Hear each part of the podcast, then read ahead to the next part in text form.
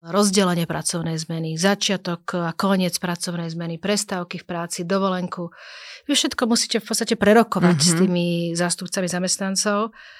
To neznamená, že musíte stále sedieť za jedným stolom, ale mala by to byť nejaký dialog. Uh-huh. ono to v praxi funguje tak, že sa posielajú e-maily, hlavne v dnešnej dobe. Súhlasíš, nesúhlasíš, prerokované, neprerokované. Uh-huh. Ale na druhej strane ja veľmi odporúčam...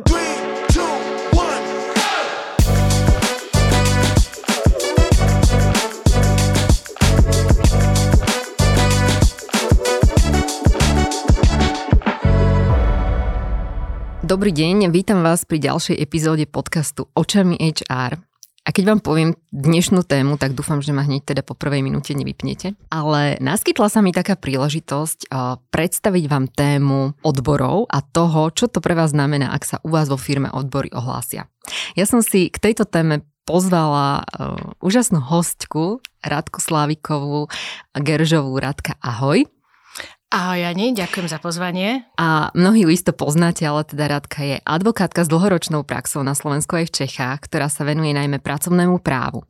A je zapísaná aj ako sprostredkovateľka a rozhodkynia v zozname sprostredkovateľov a rozhodcov pre kolektívne spory vedenom Ministerstvom práce, sociálnych vecí a rodiny Slovenskej republiky. A preto verím, že ona nám dá taký absolútne, poviem, že nestranný pohľad na to, čo sú to odbory a ako môžu v podstate odbory pôsobiť v rámci firiem u nás na Slovensku. Takže ja ťa tu vítam, Rádka ešte raz ahoj a hneď taká moja prvá otázka, keďže s odbormi je spojených veľmi veľa podľa mňa takých mýtov, kliše a najmä teda mladá generácia má možno také nejaké svojské predstavy o tom, ako odbory fungujú a že sa ich to absolútne netýka, aj keď teda zahraničná možno ukazuje niečo iné. Čo sú to teda odbory, aká je ich úloha? Jani, tak toto je taká zaujímavá téma z pohľadu teda tých mladých ľudí, ale dobre, pôjdeme týmto smerom. Odbory sú zástupcovia zamestnancov.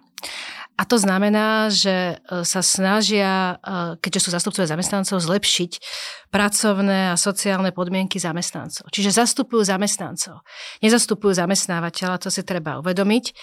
A uh, dôležité je povedať, že vlastne odbory to sú tí zástupcovia zamestnancov, ktorí majú právo kolektívne vyjednávať.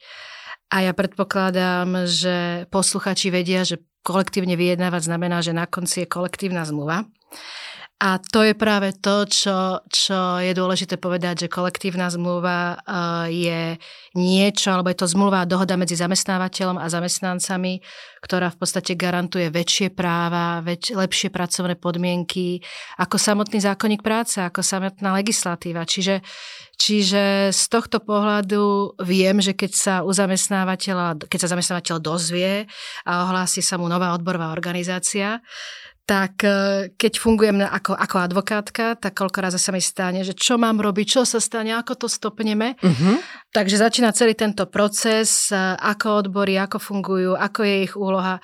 A v podstate to znamená, že keď mám odbory vo firme, tak do roka bude mať kolektívnu zmluvu. V podstate... Je to nejako limitované, ten rok, čo si teraz spomenula? Nie, to je len taká skúsenosť. taká skúsenosť. v podstate mm-hmm, ide mm-hmm. o to. Čiže uh, preto, preto sa snažia, čo vlastne z akých z takých tých skúseností viem a mám, že je, je veľmi veľa úkonov zákonníku práce a vy, HRisti, to viete, že to je v podstate celý zákonník práce, že ktoré úkony treba prerokovať, spolurozhodovať so zástupcami zamestnancov Typickým príkladom, ktorý je teraz taká téma, ktorá je veľmi, e, veľmi háklivá, je teda zhromadné prepušťanie. Uh-huh. Tak e, poviem príklad. Tak e, keď sa spoločnosť alebo zamestnávateľ rozhodne, že musí, lebo to asi nie je téma, že túži potom a chce, a potrebuje prepustiť e, viac zamestnancov, tak zákonník práce jasne hovorí, že tie podmienky a dôvody musí prerokovať, pokiaľ nie sú zastupcovia zamestnancov s každým zamestnancom jednotlivo. No a to sú to, toto je v podstate niečo, čo tie HRisti a nikto z nás nemá rád, pretože je to jednak e, emočne, finančne náročné a hlavne právne je to náročné, lebo keď e, sa ten zamestnávateľ pomýli a neprerokuje, uh-huh. tak ono nastupuje aj sankcia v tom zákonníku práce a v podstate ten e, zamestnanec má nárok na e, dvojnásobok náhradu mzdy svojho priemerného zárobku, pokiaľ nie sú splnené tie náležitosti, ktoré majú byť pri tom hromadnom prepušťaní. Čiže tu sa, tu sa automaticky deje to, že čo robiť, A deje sa teda to, že momentálne, čo ja mám skúsenosti, tak vznikajú zamestnanecké rady. To sú tiež zástupcovia zamestnancov, čiže máme vlastne ako keby dva druhy. Uh-huh. Ale pozor, zamestnanecká rada to sú v podstate samotní zamestnanci. Oni sú volení. Kdežto odbory a tí členovia nie sú volení, to je, to je budované na členskom princípe. Chcem byť členom toho, tej odborovej organizácie a iba odbory majú právo kolektívne vyjednávať. Rozumieme teda tej, tomu rozdielu medzi zamestnaneckou radou a odbormi, ale ako sa môžu teda tie odbory dostať do tej spoločnosti? Hej? Keď sme sa rozprávali o tom, že prídu a odbory zaklopú teda e, tomu zamestnávateľovi, že sme u vás, ako to je? Ako, ako sa to môže stať? Ako sa môžu tí zamestnanci e, stať alebo ako môžu založiť vôbec tie odbory?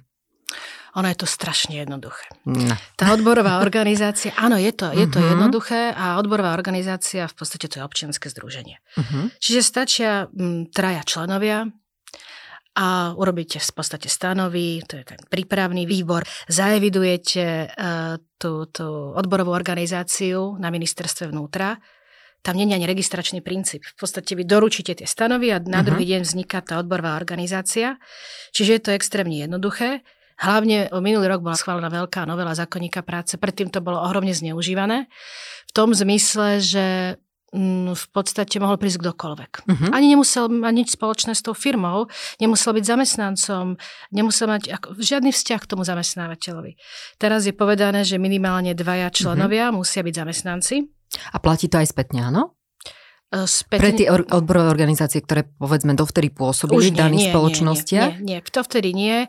To, to platí uh, v podstate, myslím, že neviem, myslím, že od minulého roku, od 1. marca. Tak. Ale spätne to neplatí. Ale pre, ak si teraz povieme, že napríklad v danej firme pôsobili, ja neviem, nejaké tri odborové organizácie a nemali uh, v rámci svojich uh, členov uh, zamestnancov danej spoločnosti, tak to neplatí spätne. Nie. Tak títo tam môžu ďalej pôsobiť? Áno. Tieto odbory tam môžu ďalej pôsobiť. Tie, ktoré sa ohlásili u toho zamestnávateľa. No takto, to teraz funguje na inom Aha, princípe, dobre, pokiaľ, dobre, je, pokiaľ je problém a pokiaľ Aha. vzniká pochybnosť Aha, o tom, či, e, či medzi tými členmi odborovej organizácie sú zamestnanci, tak uh-huh. je mhm. na to mechanizmus v zákonníka práce. Uh-huh. Ja hovorím o tom, že e, ten, ten, tá novela zákonníka práce sa vzťahuje a platí len do budúcnosti. Uh-huh, to zase uh-huh, nemôže do, uh-huh, do minulosti automaticky, že a teraz všetky odbory, ktoré boli v minulosti, tak ideme čekovať, či, uh-huh, či, či mali tú štruktúru hej, uh-huh. správne. Ale um, ono toto bol totiž to veľký problém. A to poviem na rovinu, uh-huh. že keď som ako sprostredkovateľka chodila,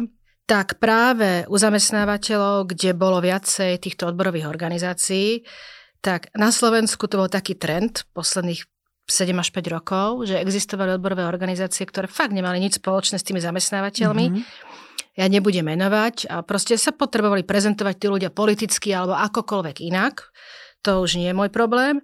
Tak oznámili v podstate zamestnávateľovi, že sme odbory, u vás pôsobíme, toto je zoznam vlastne členov toho, toho výboru, teda ako keby štatutárneho orgánu, čo boli vždycky teda v 100 firmách rovnaké mená uh-huh. a pôsobíme. No to v podstate fungovalo veľmi náročne, lebo oni získavajú ohromné práva.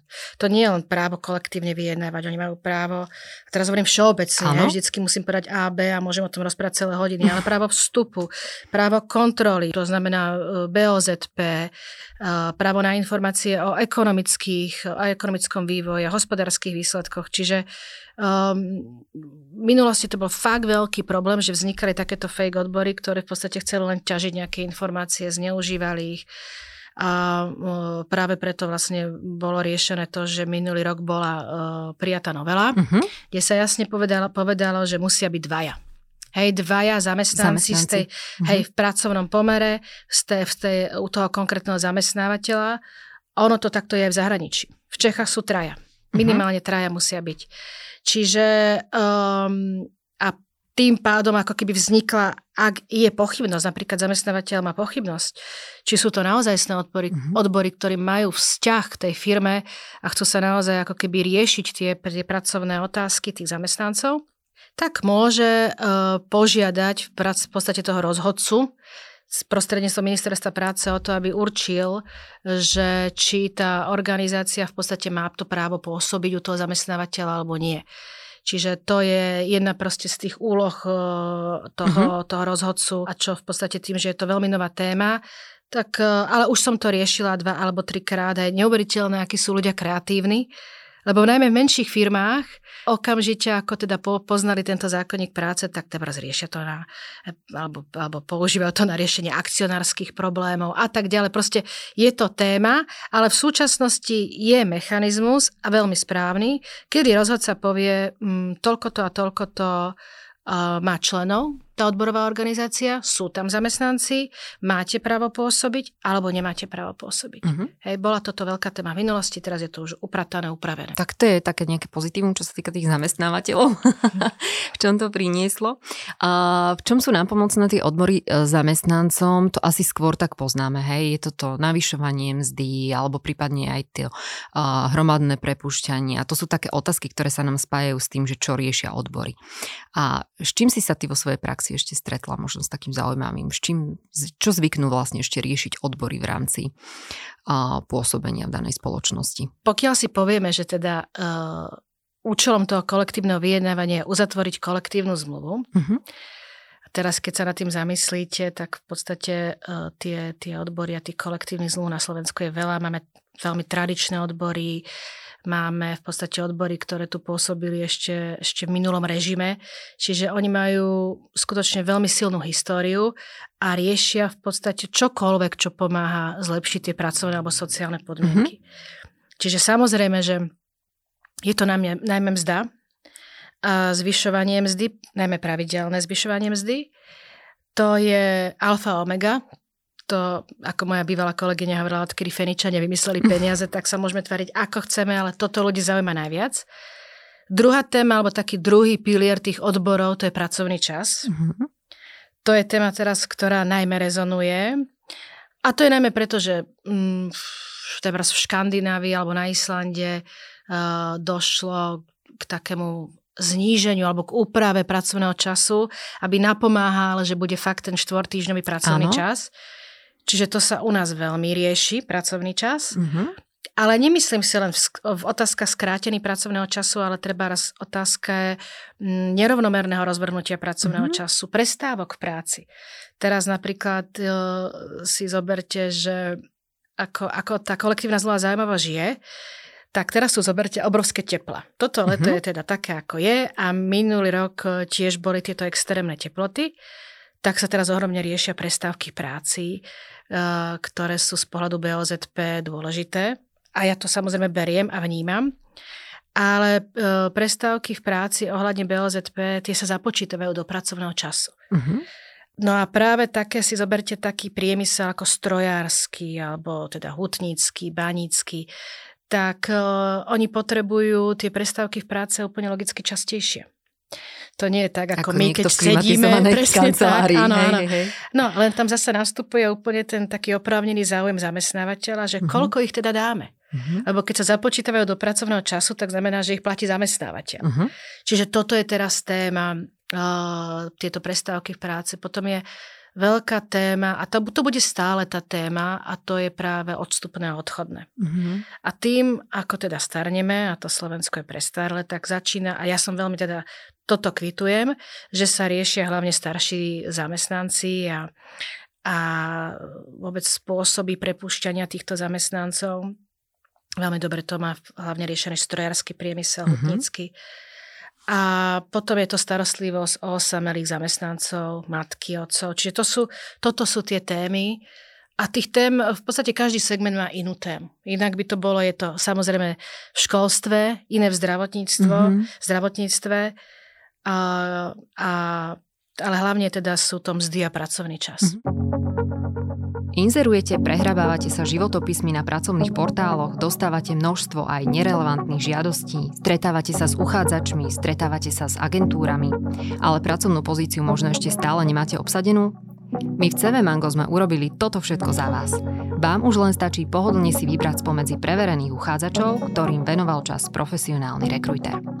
Od asistentky cez obchodníka, účtovníčku až po manažéra výroby či generálneho riaditeľa. Ak hľadáte riešenie, ktoré vám ušetrí čas aj peniaze, príďte na cvmango.com a možno už nebudete musieť hľadať ďalej. Ono tie odbory pôsobia naozaj, ako si aj hovorila, v rôznych tých oblastiach priemyslu alebo teda odvetví, hej, v rôznych odvetviach. A ja som uh, najnovšie našla, že aj teda v IT komunite už existujú odbory. Čo, čo ma tak celkom trošku prekvapilo, lebo vlastne tá, to nastavenie tých spoločností, aj teda tých IT odborníkov, vo väčšine prípadov prichádzame k tomu, že tí zamestnávateľia si tak chránia tých svojich zamestnancov a snažia sa uh, o nich starať. A a tak mi napadlo, že či vlastne aj IT pracovníci potrebujú odbory, lebo tie odbory v podstate na seba nejakým spôsobom prenášajú možno tú uh, zodpovednosť uh, za tých zamestnancov a za tú spokojnosť tých zamestnancov, hej, čo vo väčšine prípadov je teda na strane zamestnávateľov a HR oddelení, aspoň my sa teda snažíme vo väčšine prípadov o to, aby tí zamestnanci boli spokojní. A už keď sa ohlásia tie odbory, tak uh, väčšina tam to dáva také svetelko, že tu niečo nie je v poriadku, lebo asi nejaký dôvod na to je, hej, keď sa ohlásia tie odbory u nás ako v spoločnosti. Áno, môže to byť nespokojnosť, to je pravda, to je podľa mňa 90% prípadov, alebo teda zažila som, ako som povedala, nejakú tú exibíciu uh-huh. konkrétnych ľudí uh-huh. a to ego, to je, ale nemusí to byť úplne nespokojnosť. Ono zase treba, treba sa pozrieť na to, že, že netreba to vnímať negatívne. Uh-huh. Hej? Lebo my to tak máme zažité. Ale zase, keď sa pozrieme do sveta a do iných krajín, tak tam tie odbory sú vnímané úplne inak, ako u nás na Slovensku. Je to tak? Áno, áno, to je to a práve som niekedy pred pár mesiacmi počula taký podcast s pani prezidentkou Konfederácie odborových zväzov, a ktorá to povedala podľa mňa úplne najlepšie, ako to mohla povedať, že oni majú tie odbory na Slovensku, ale aj v Čechách. Sú vnímané hlavne mladej generácii tak, tak trochu negatívne z pohľadu s tým, že sú späté s tým bývalým režimom. Mm-hmm. Ale čo mám kolegov, treba hovorím znovu tú Škandináviu, alebo, alebo Islandy v tomto, uh-huh. alebo Rakúsko, stačí ísť do Rakúska, tak uh, tam, kde vlastne nie sú tie odbory späté s touto minulosťou, tak jednoducho hlavne sa presadzujú mladí ľudia. Uh-huh. Lebo riešia proste presne tieto témy, čo som povedala, ktoré sú zaujímavé z pohľadu aj toho, treba z toho tepla, tej klímy. Uh-huh. Um, a, a je to v podstate o tom, že treba sa na to pozrieť, že tak, tak majú právo združovať sa, je to, je to ústavné právo, uh, chcú ešte lepšie podmienky. A ešte čo chcem povedať, viete prečo to aj je? Lebo nie každý je právnikom. Nie uh-huh. každý musí poznať zákonník práce.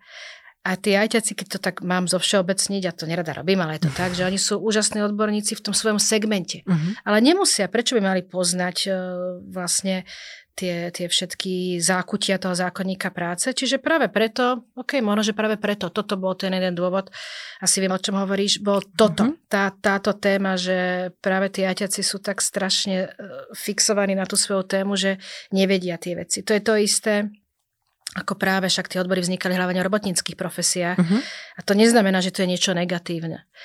No a ono ja to vnímam totiž to aj z pohľadu toho, tým, že som advokát a zastupujem ako advokát aj zamestnávateľa, uh-huh. ale aj ich zamestnancov, tak totiž to v tej, v tej ľudskej povahe je aj taká vlastnosť, že vymýšľať. Ono my sa môžeme tváriť, koľko chceme, ale ten zamestnávateľ si v prvom rade rieši. To je spoločnosť, ktorá samozrejme, že si tých zamestnancov váži, hlavne Áno. v dnešnej dobe. Ale proste, keď sú už tí odbory a zastupcovia zamestnancov, tak tí zamestnanci dosiahnu viac. Čiže možno aj kvôli tomu. Mňa tam zaujala vlastne ešte jedna taká vec, keď som sa dostávala hlbšie do tej témy, že jednak je to pôsobenie tej odborovej organizácie v rámci spoločnosti a teda uh, riešenie zvyšovania miest alebo teda práve tých prestávok v práci a podobne. Ale tie odbory ako také ponúkajú a poskytujú vlastne svojim členom aj e, nejaké právne poradenstvo. Alebo riešia potom aj tie ich také nejaké individuálne e, potreby. Ja neviem, napríklad pokiaľ má ten člen uh, pocit, že bol s ním ukončený pracovný pomer neprávom, alebo že to nebolo celkom v súlade so zákonom, a, tak je to tak, že oni poskytujú vlastne aj takéto nejaké poradenstvo? Áno. Môžu sa aj v takýchto individuálnych Áno, oblastiach. pomáhajú. Uh-huh. To je tá výborná vec a hlavne v zahraničí sa to deje, uh-huh. čo viem, tak Taliansko a Rakúsko keď mm, zamestnanec má teda nejaký pocit krivdy, uh-huh. poviem to takto všeobecne, tak uh, nejde za advokátom, ale ide za odbormi. Uh-huh. Oni si tam platia teda tie člen, členské príspevky a odborová organizácia, ktorá zamestnáva v podstate právnikov, pozrie a napíše zamestnávateľový list a rieši sa to. Čiže tam sa hlavne pracovnoprávne spory riešia na tejto úrovni uh-huh. a samozrejme na Slovensku je to tak aj v Čechách. Civilný sporový poriadok hovorí, že v podstate odborová organizácia môže zastupovať zamestnancov v individuálnych pracovných sporoch, čiže jasné. Takže toto je aj tá výhoda. V podstate je to taký ten strážny pes. Práve ochrany tých, ehm, tých zamestnancov. Mm-hmm. Není to len o tej tarife, je to aj o tejto právnej ochrane. A mne sa veľakrát stalo pri týchto prepúšťaniach, práve pri prepúšťaní, že tu v podstate tá, tá úloha tých odborov alebo vôbec zástupcov zamestnancov je dosť silná. My keď sme sa aj rozprávali o tejto téme na začiatku, tak tam sme si hovorili, že teda práve tí zástupcovia zamestnancov sú niekedy dôležité v súvislosti s tým hromadným prepušťaním, ktoré teraz spomenula, mi to napadlo. A pokiaľ zamestnávateľ nemá nejakých zástupcov zamestnancov, s ktorými by prerokoval toto hromadné prepušťanie, tak musí to vlastne prerokovať s každým jedným, hej? Čiže aj v tomto môžu byť vlastne buď nápomocné, či už odbory alebo rôzni zástupcovia zamestnancov. Aký je medzi tým rozdiel, keď máme zamestnaneckú radu, odbory, čo s kým prerokovať, aké majú možno, že tie zodpovednosti, alebo ja, ja si myslím, je odborová že organizácia. Súbeh, hej, súbeh, že mám aj, hej, aj, hej, hej. Že mám aj aj. Je tam nejaká nadradenosť alebo niečo? Ako sa v tom môžeme vyznať? Tak, ono, treba si uvedomiť, že pokiaľ kolektívna zmluva, to je skutočne niečo, čo upravuje pracovné podmienky lepšie ako zákonník práce, tak tam väčšinou v tých kolektívnych zmluvách je aj povedané, ako fungujú tie mm-hmm. kompetencie, ale pokiaľ nie, tak jednoducho zákonník práce jasne hovorí, že mm, to spolurozhodovanie, tú kontrolnú činnosť a tak ďalej má, nást- má právo odborová organizácia a práve toto prerokovanie má, má právo zamestnanecká rada. Uh-huh. To znamená, tento príklad, čo si spomenula, ja konkrétne Tebars niekto porušil závažne pracovnú disciplínu, zamestnávateľ mu dá okamžité skončenie, tak prerokujem so zamestnaneckou radou. To je súbeh, keď pôsobí uh-huh. aj aj, lebo uh-huh. samozrejme je to možné. Tak ako som povedala, že aj odborových organizácií môže byť viac a na Slovensku sú zamestnávateľia, kde je až 15-16. Tak v rámci môže jednej byť, firmy. V rámci jednej firmy. Uh. To sú ale veľkí zamestnávateľia, uh-huh. ktorí majú 5-6 tisíc zamestnancov. Uh-huh. A zasa historicky to vznikalo tak e, takisto zamestnanecké rady môže byť súbeh s týmito odborovými organizáciami, čiže len musí byť rozdelené kompetencie ale hovorím znovu, tie zamestnanecké rady, aj už som zažila zamestnávateľov, uh-huh. ktorí si teda povedali, keď práve takéto bolo potrebné riešiť nejaký pracovný čas alebo nejaké tie prerokovania, hlavne súvisiace s pracovným časom, uh, tak zažila som uh, pár takých kamikádze, že založíme si spriateľené odbory, uh-huh tak e, podľa mňa každý advokát, ktorý robí s pracovným právom a má skúsenosti, vie, že nič také ako pra- spriateľné e, odbory. odbory neexistujú, to sa proste zvrhne. A, lebo je to podstata odboru je zastupovať zamestnancov a nie kamarátice so zamestnávateľmi. Ale práve tá zamestnanecká rada, tá, tým, že sú tam vlastne volení priamo zamestnanci, a je to teda ten volebný princíp, tak tá je m, takým tým príjemným zástupcom zamestnancov. Takže toto by sme odporúčali navrhnúť. Tak e, je to to, čo chce zamestnávateľ, hej, keď mm-hmm. sa rozhodne.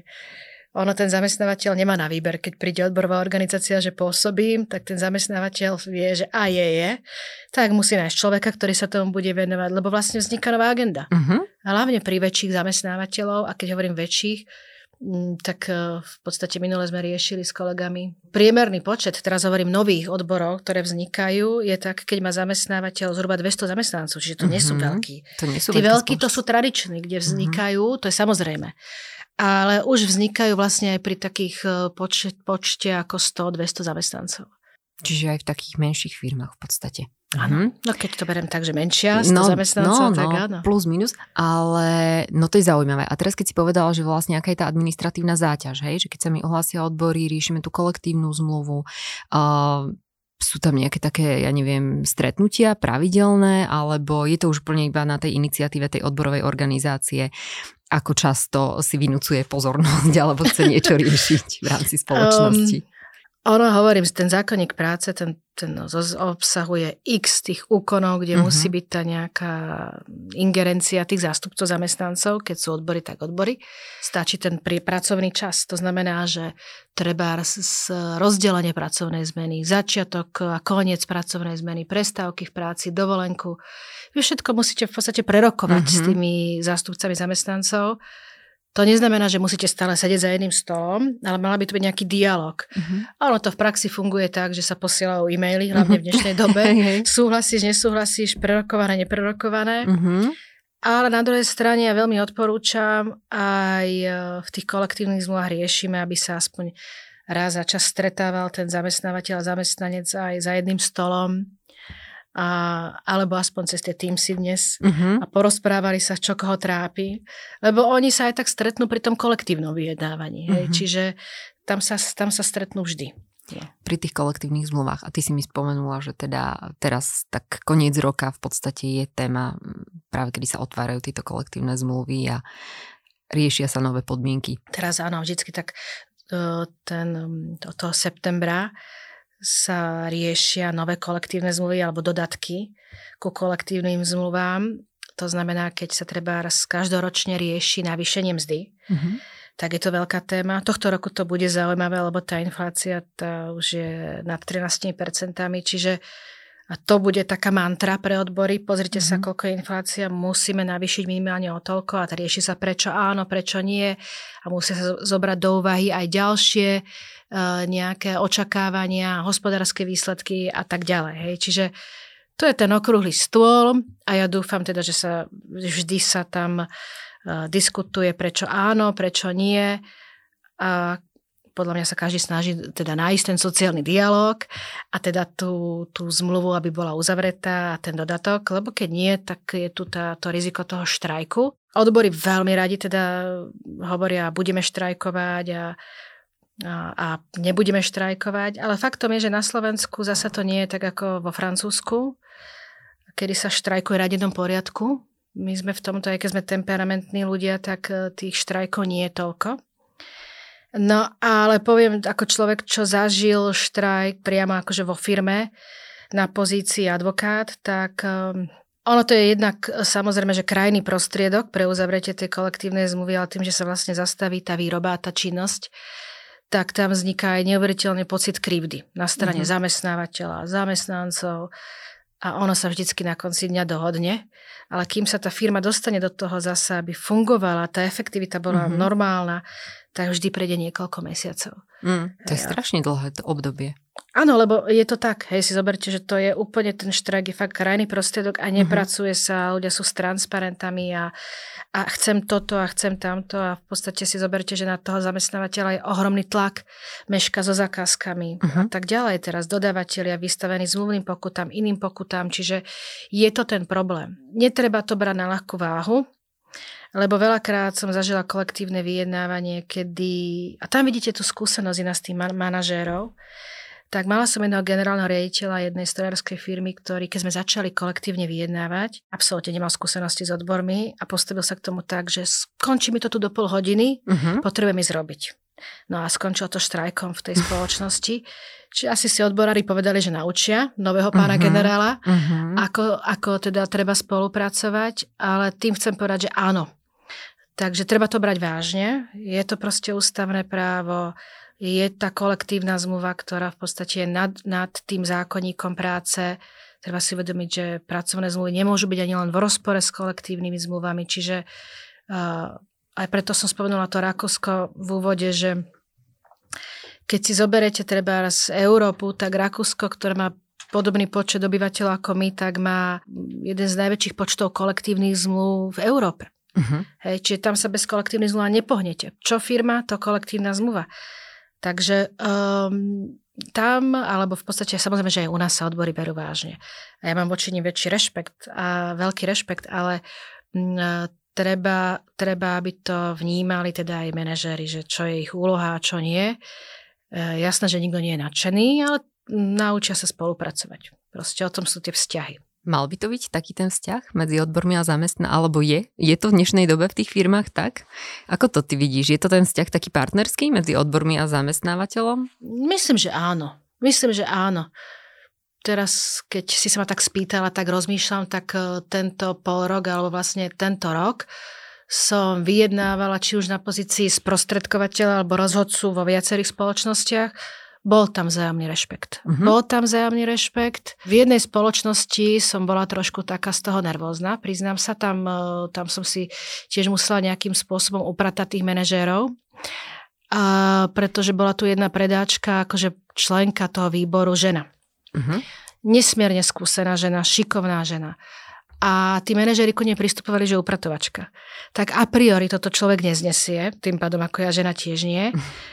Takže, um, ale zastali si ju, samozrejme, že fungovali a bol to jeden, akože jeden, jeden manažer, tým nechcem povedať, že všetci, ale to je samvojak v poli, čiže to, bol také, to sú také tie ojedinelé prípady. Ono väčšinou sa potom snažia aj tí manažéri, to sú také už tie extrémne prípady, ako keby sa zbaviť tých predákov. Viete, že mm, skončiť pracovný pomer s nimi a vymyslíte Dá sa to? niečo. Tam sa to nedá. Dá sa to? Takto, chcem povedať, že aj keď sa ten zamestnanec Aha. rozhodne treba, že odchádza, ano. hej, tu, tu mala som viacerých takých drama kingov, drama uh-huh. queen, tak uh, treba, aby si tí manažéri a vôbec ľudia uvedomili, že skončením pracovného pomeru mne ešte nekončí uh, to členstvo v tej odborovej uh-huh. organizácii a pokiaľ som v tom výbore, čo je ten štatutárny orgán, ani to nie. Uh-huh. Čiže odídem z pracovného pomeru, ale v odborovej organizácie stále ostávam. Takže treba riešiť aj to. Uh-huh. Takže no. takto sa problému nezbavíme.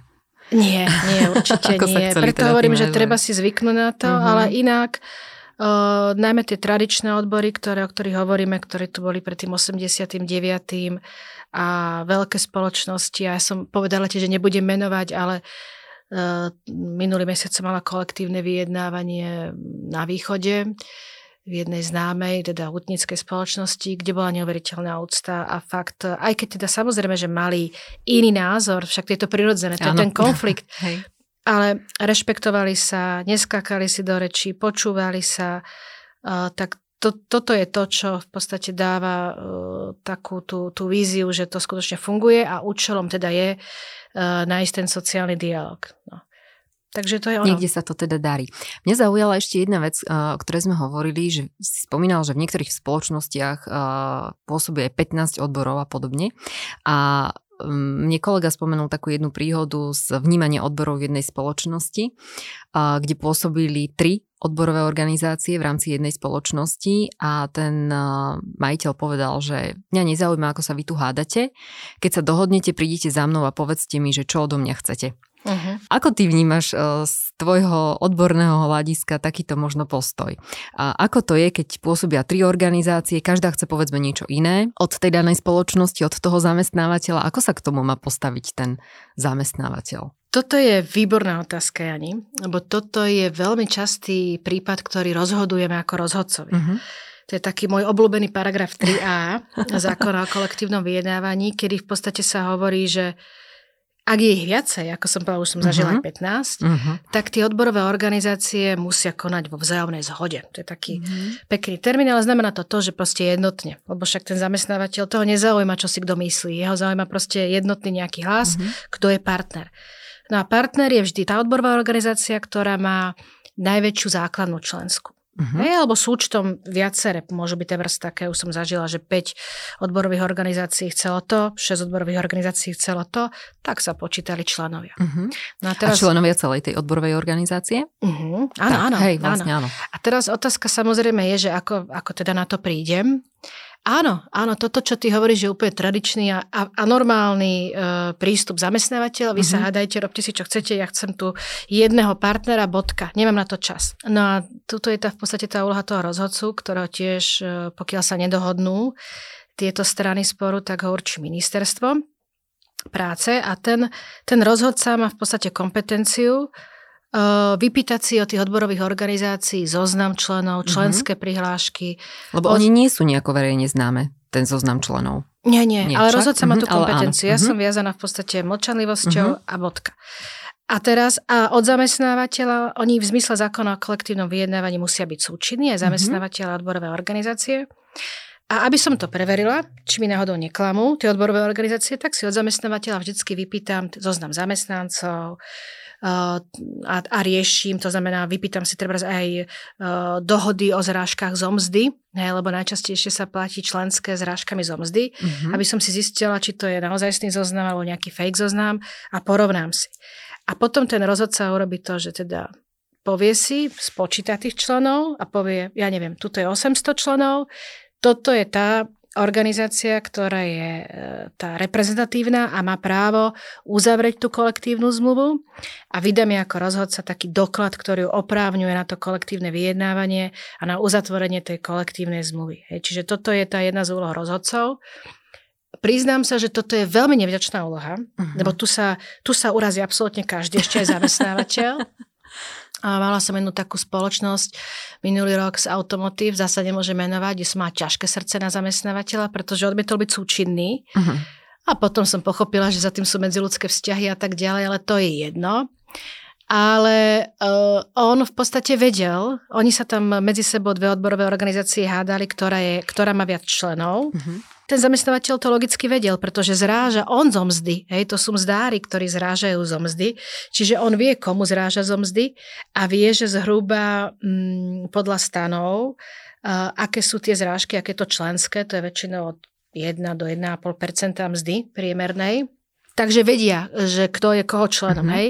Aj keď zamestnávateľia samozrejme sa ani v predzmluvných vzťahoch nemôžu vlastne spracovávať údaje o odborárskej príslušnosti, oni to fakticky vedia. Práve preto, že zrážajú zo mzdy tie členské príspevky. Mm-hmm. A tu sa postavil ten zamestnávateľ úplne alibisticky, ja vám nič nedám, lebo proste oni sa hádajú. Konal veľmi nesprávne, aj z pohľadu GDPR, lebo spracovával údaje, ktoré nemá čo spracovávať. Ale moja úloha nie je hodnotiť, moja úloha je o tom, že uh, určiť, ktorá je tá, tá väčšia odborová organizácia. A tak som určila, lebo jednoducho zákonník, vôbec aj zákony hovoria, že pokiaľ nie si súčinný, tak je to na tvoju škodu. Čiže mm-hmm. toto bolo na škodu v podstate tej organizácie jednej, toho zamestnávateľa ale ja som presvedčená o tom, že, že som nejakým spôsobom vydala ten doklad správne. Čiže e, je, je mechanizmus v zákone o kolektívnom vyjednávaní, ako sa táto situácia dá vyriešiť. Mm-hmm. Čiže je to naozaj na tom, že pokiaľ sa nedokážu dohodnúť tie odborové organizácie, tak... E, tak je tu rozhodca. Tak je tu rozhodca. Mm-hmm. A ty si rozhodca aj sprostredkovateľ. Aký je medzi tým rozdiel? Práve ten zákon o kolektívnom vyjednávaní hovorí, že keď sa vyjednáva kolektívna zmluva, povieme si taký príklad, hej, vyjednávame kolektívnu zmluvu novú a nevieme sa dohodnúť. Mm-hmm. Tak buď zamestnávateľ alebo tá odborová organizácia sa dohodnú na tom, že teda zoberme si sprostredkovateľa, to je mediátor, mm-hmm. hej, mhm. ktorý, ktorý nám navrhne riešenie, ako by to malo byť. Pokiaľ sa na tej osobe nedohodnem, tak určí ministerstvo. Uh-huh. Takže v podstate tam sme tie osoby zapísané, my sme preskúšavaní každé tri roky, máme proste vzdelanie a tak ďalej, tak určí. Tak príde ten sprostredkovateľ, ten mediátor, ktorý si naštuduje vlastne celú tú problematiku, a vrátane vlastne akože toho, toho ako, ako funguje ten zamestnávateľ. Hej? Lebo ja nemôžem prísť a povedať, tak zvýšime mzdy o 100%, ako chcú trebárs odbory, mm-hmm. pretože ja musím byť realistická nielen to, aká je inflácia a tak ďalej, ale vlastne musím pozerať hospodárske výsledky, biznis plán a tak ďalej. Čiže ja si toto všetko naštudujem mm-hmm. a potom dám návrh riešenia. A teraz vlastne tie strany si povedia, super, tak zobereme to a podpíšeme, to sa mm-hmm. stáva tak 60% a 40% povie, nie, nesúhlasíme. A teraz sú dve možnosti. Buď teda idem do štrajku, mm-hmm. hej, keď chcem ísť do štrajku, teda ako tá odborová organizácia, tak e, musí teda predchádzať to, to konanie pred sprostredkovateľom, inak je ten štrajk nezákonný. Alebo si poviem, nie, ja nechcem štrajk, ja nechcem proste ničiť tú spoločnosť aj ľudí, poďme pred rozhodcu. No a ten rozhodca, to zasa proste sa môžete dohodnúť, alebo ho určí ministerstvo, ktorý už príde a on je taký malý sudca, on už nepovie, že takto, navrhujem to takto, mm-hmm. on povie, takto to bude. A vlastne tým jeho rozhodnutím je tá kolektívna zmluva uzavretá, vtedy to právo na štrajk nemáte. Aha. Čiže to je, tá, to je tá v podstate úloha, že vlastne ako keby dobrovoľne si tie dve strany povie, povedia, že tak nech ho nás rozhodne niekto tretí. A zamestnávateľe to logicky nemajú radi, hej, hlavne zahraniční, prečo by o nás mal niekto rozhodovať, kto sa poriadne v tom nevyzná. Ako je to veľmi ťažká robota e, z pohľadu toho, že zasa e, si už musíte dobre zvážiť a odôvodniť, pretože vlastne vašim rozhodnutím je tá kolektívna zlá uzavretá a na druhej strane je to strašne zaujímavé, lebo stretnete veľa zaujímavých ľudí, dozviete sa veľa zaujímavých vecí a, a tak ďalej. Koľko je v dnešnej dobe rozhodcov na Slovensku? Myslím, že nás bolo 13. A je to dosť? Mm, myslím, že aj hej. hej? Myslím, že, že hej. je to postačujúce vzhľadom na tie spory, áno. ktoré... Zatiaľ áno.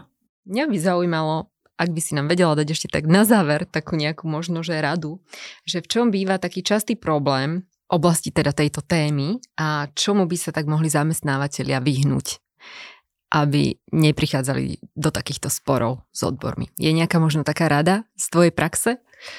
No ono ten spor vždy je, hej, lebo Mhm. každý má iné záujmy. A keď má niekto iné záujmy, tak ten spor nejakým spôsobom vzniká. A otázka teda je, že ako ho ideme eliminovať.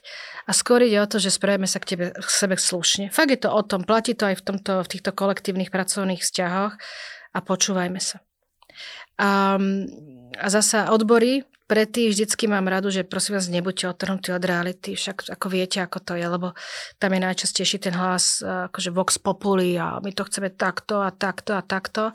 No proste treba nájsť ten kompromis, čiže treba sa podľa mňa počúvať. A hlavne, a to stále hovorím, netreba pristúpať k tomu takto negativisticky. Že odbory a čo to a tamto. A treba skôr zobrať práve uh, sa poučiť aj z toho zahraničia, kde to fakt berú úplne inak, aj toho partnera a kde začínajú tie odbory byť plné mladými ľuďmi, pretože vedia presadiť práve tie podmienky, ktoré sú zaujímavé. To, že u nás e, tí odborári sú spojení so staršími ľuďmi, no to je zasa len historicky dané. Čiže, ale zasa, to je zasa obrovská skúsenosť. Čiže počúvať sa a nájsť riešenia, nehrotiť to, tak ako v každom vzťahu. Ďakujem veľmi pekne, Radka, za to, že si nám pomohla vniesť do tejto ťaživej témy trošku viacej svetla. A pokiaľ by mal niekto záujem sa dovzdelať v tejto oblasti, tak eh, Radka napísala niekoľko veľmi zaujímavých článkov k téme odborov, zamestnaneckej rady, zástupcov zamestnancov a podobne. Takže dáme vám linky do príspevkov na LinkedIn, kde to nájdete. Ďakujem veľmi pekne, Radka, ešte raz a prajem vám pekný deň. Ďakujem a tiež prajem pekný deň.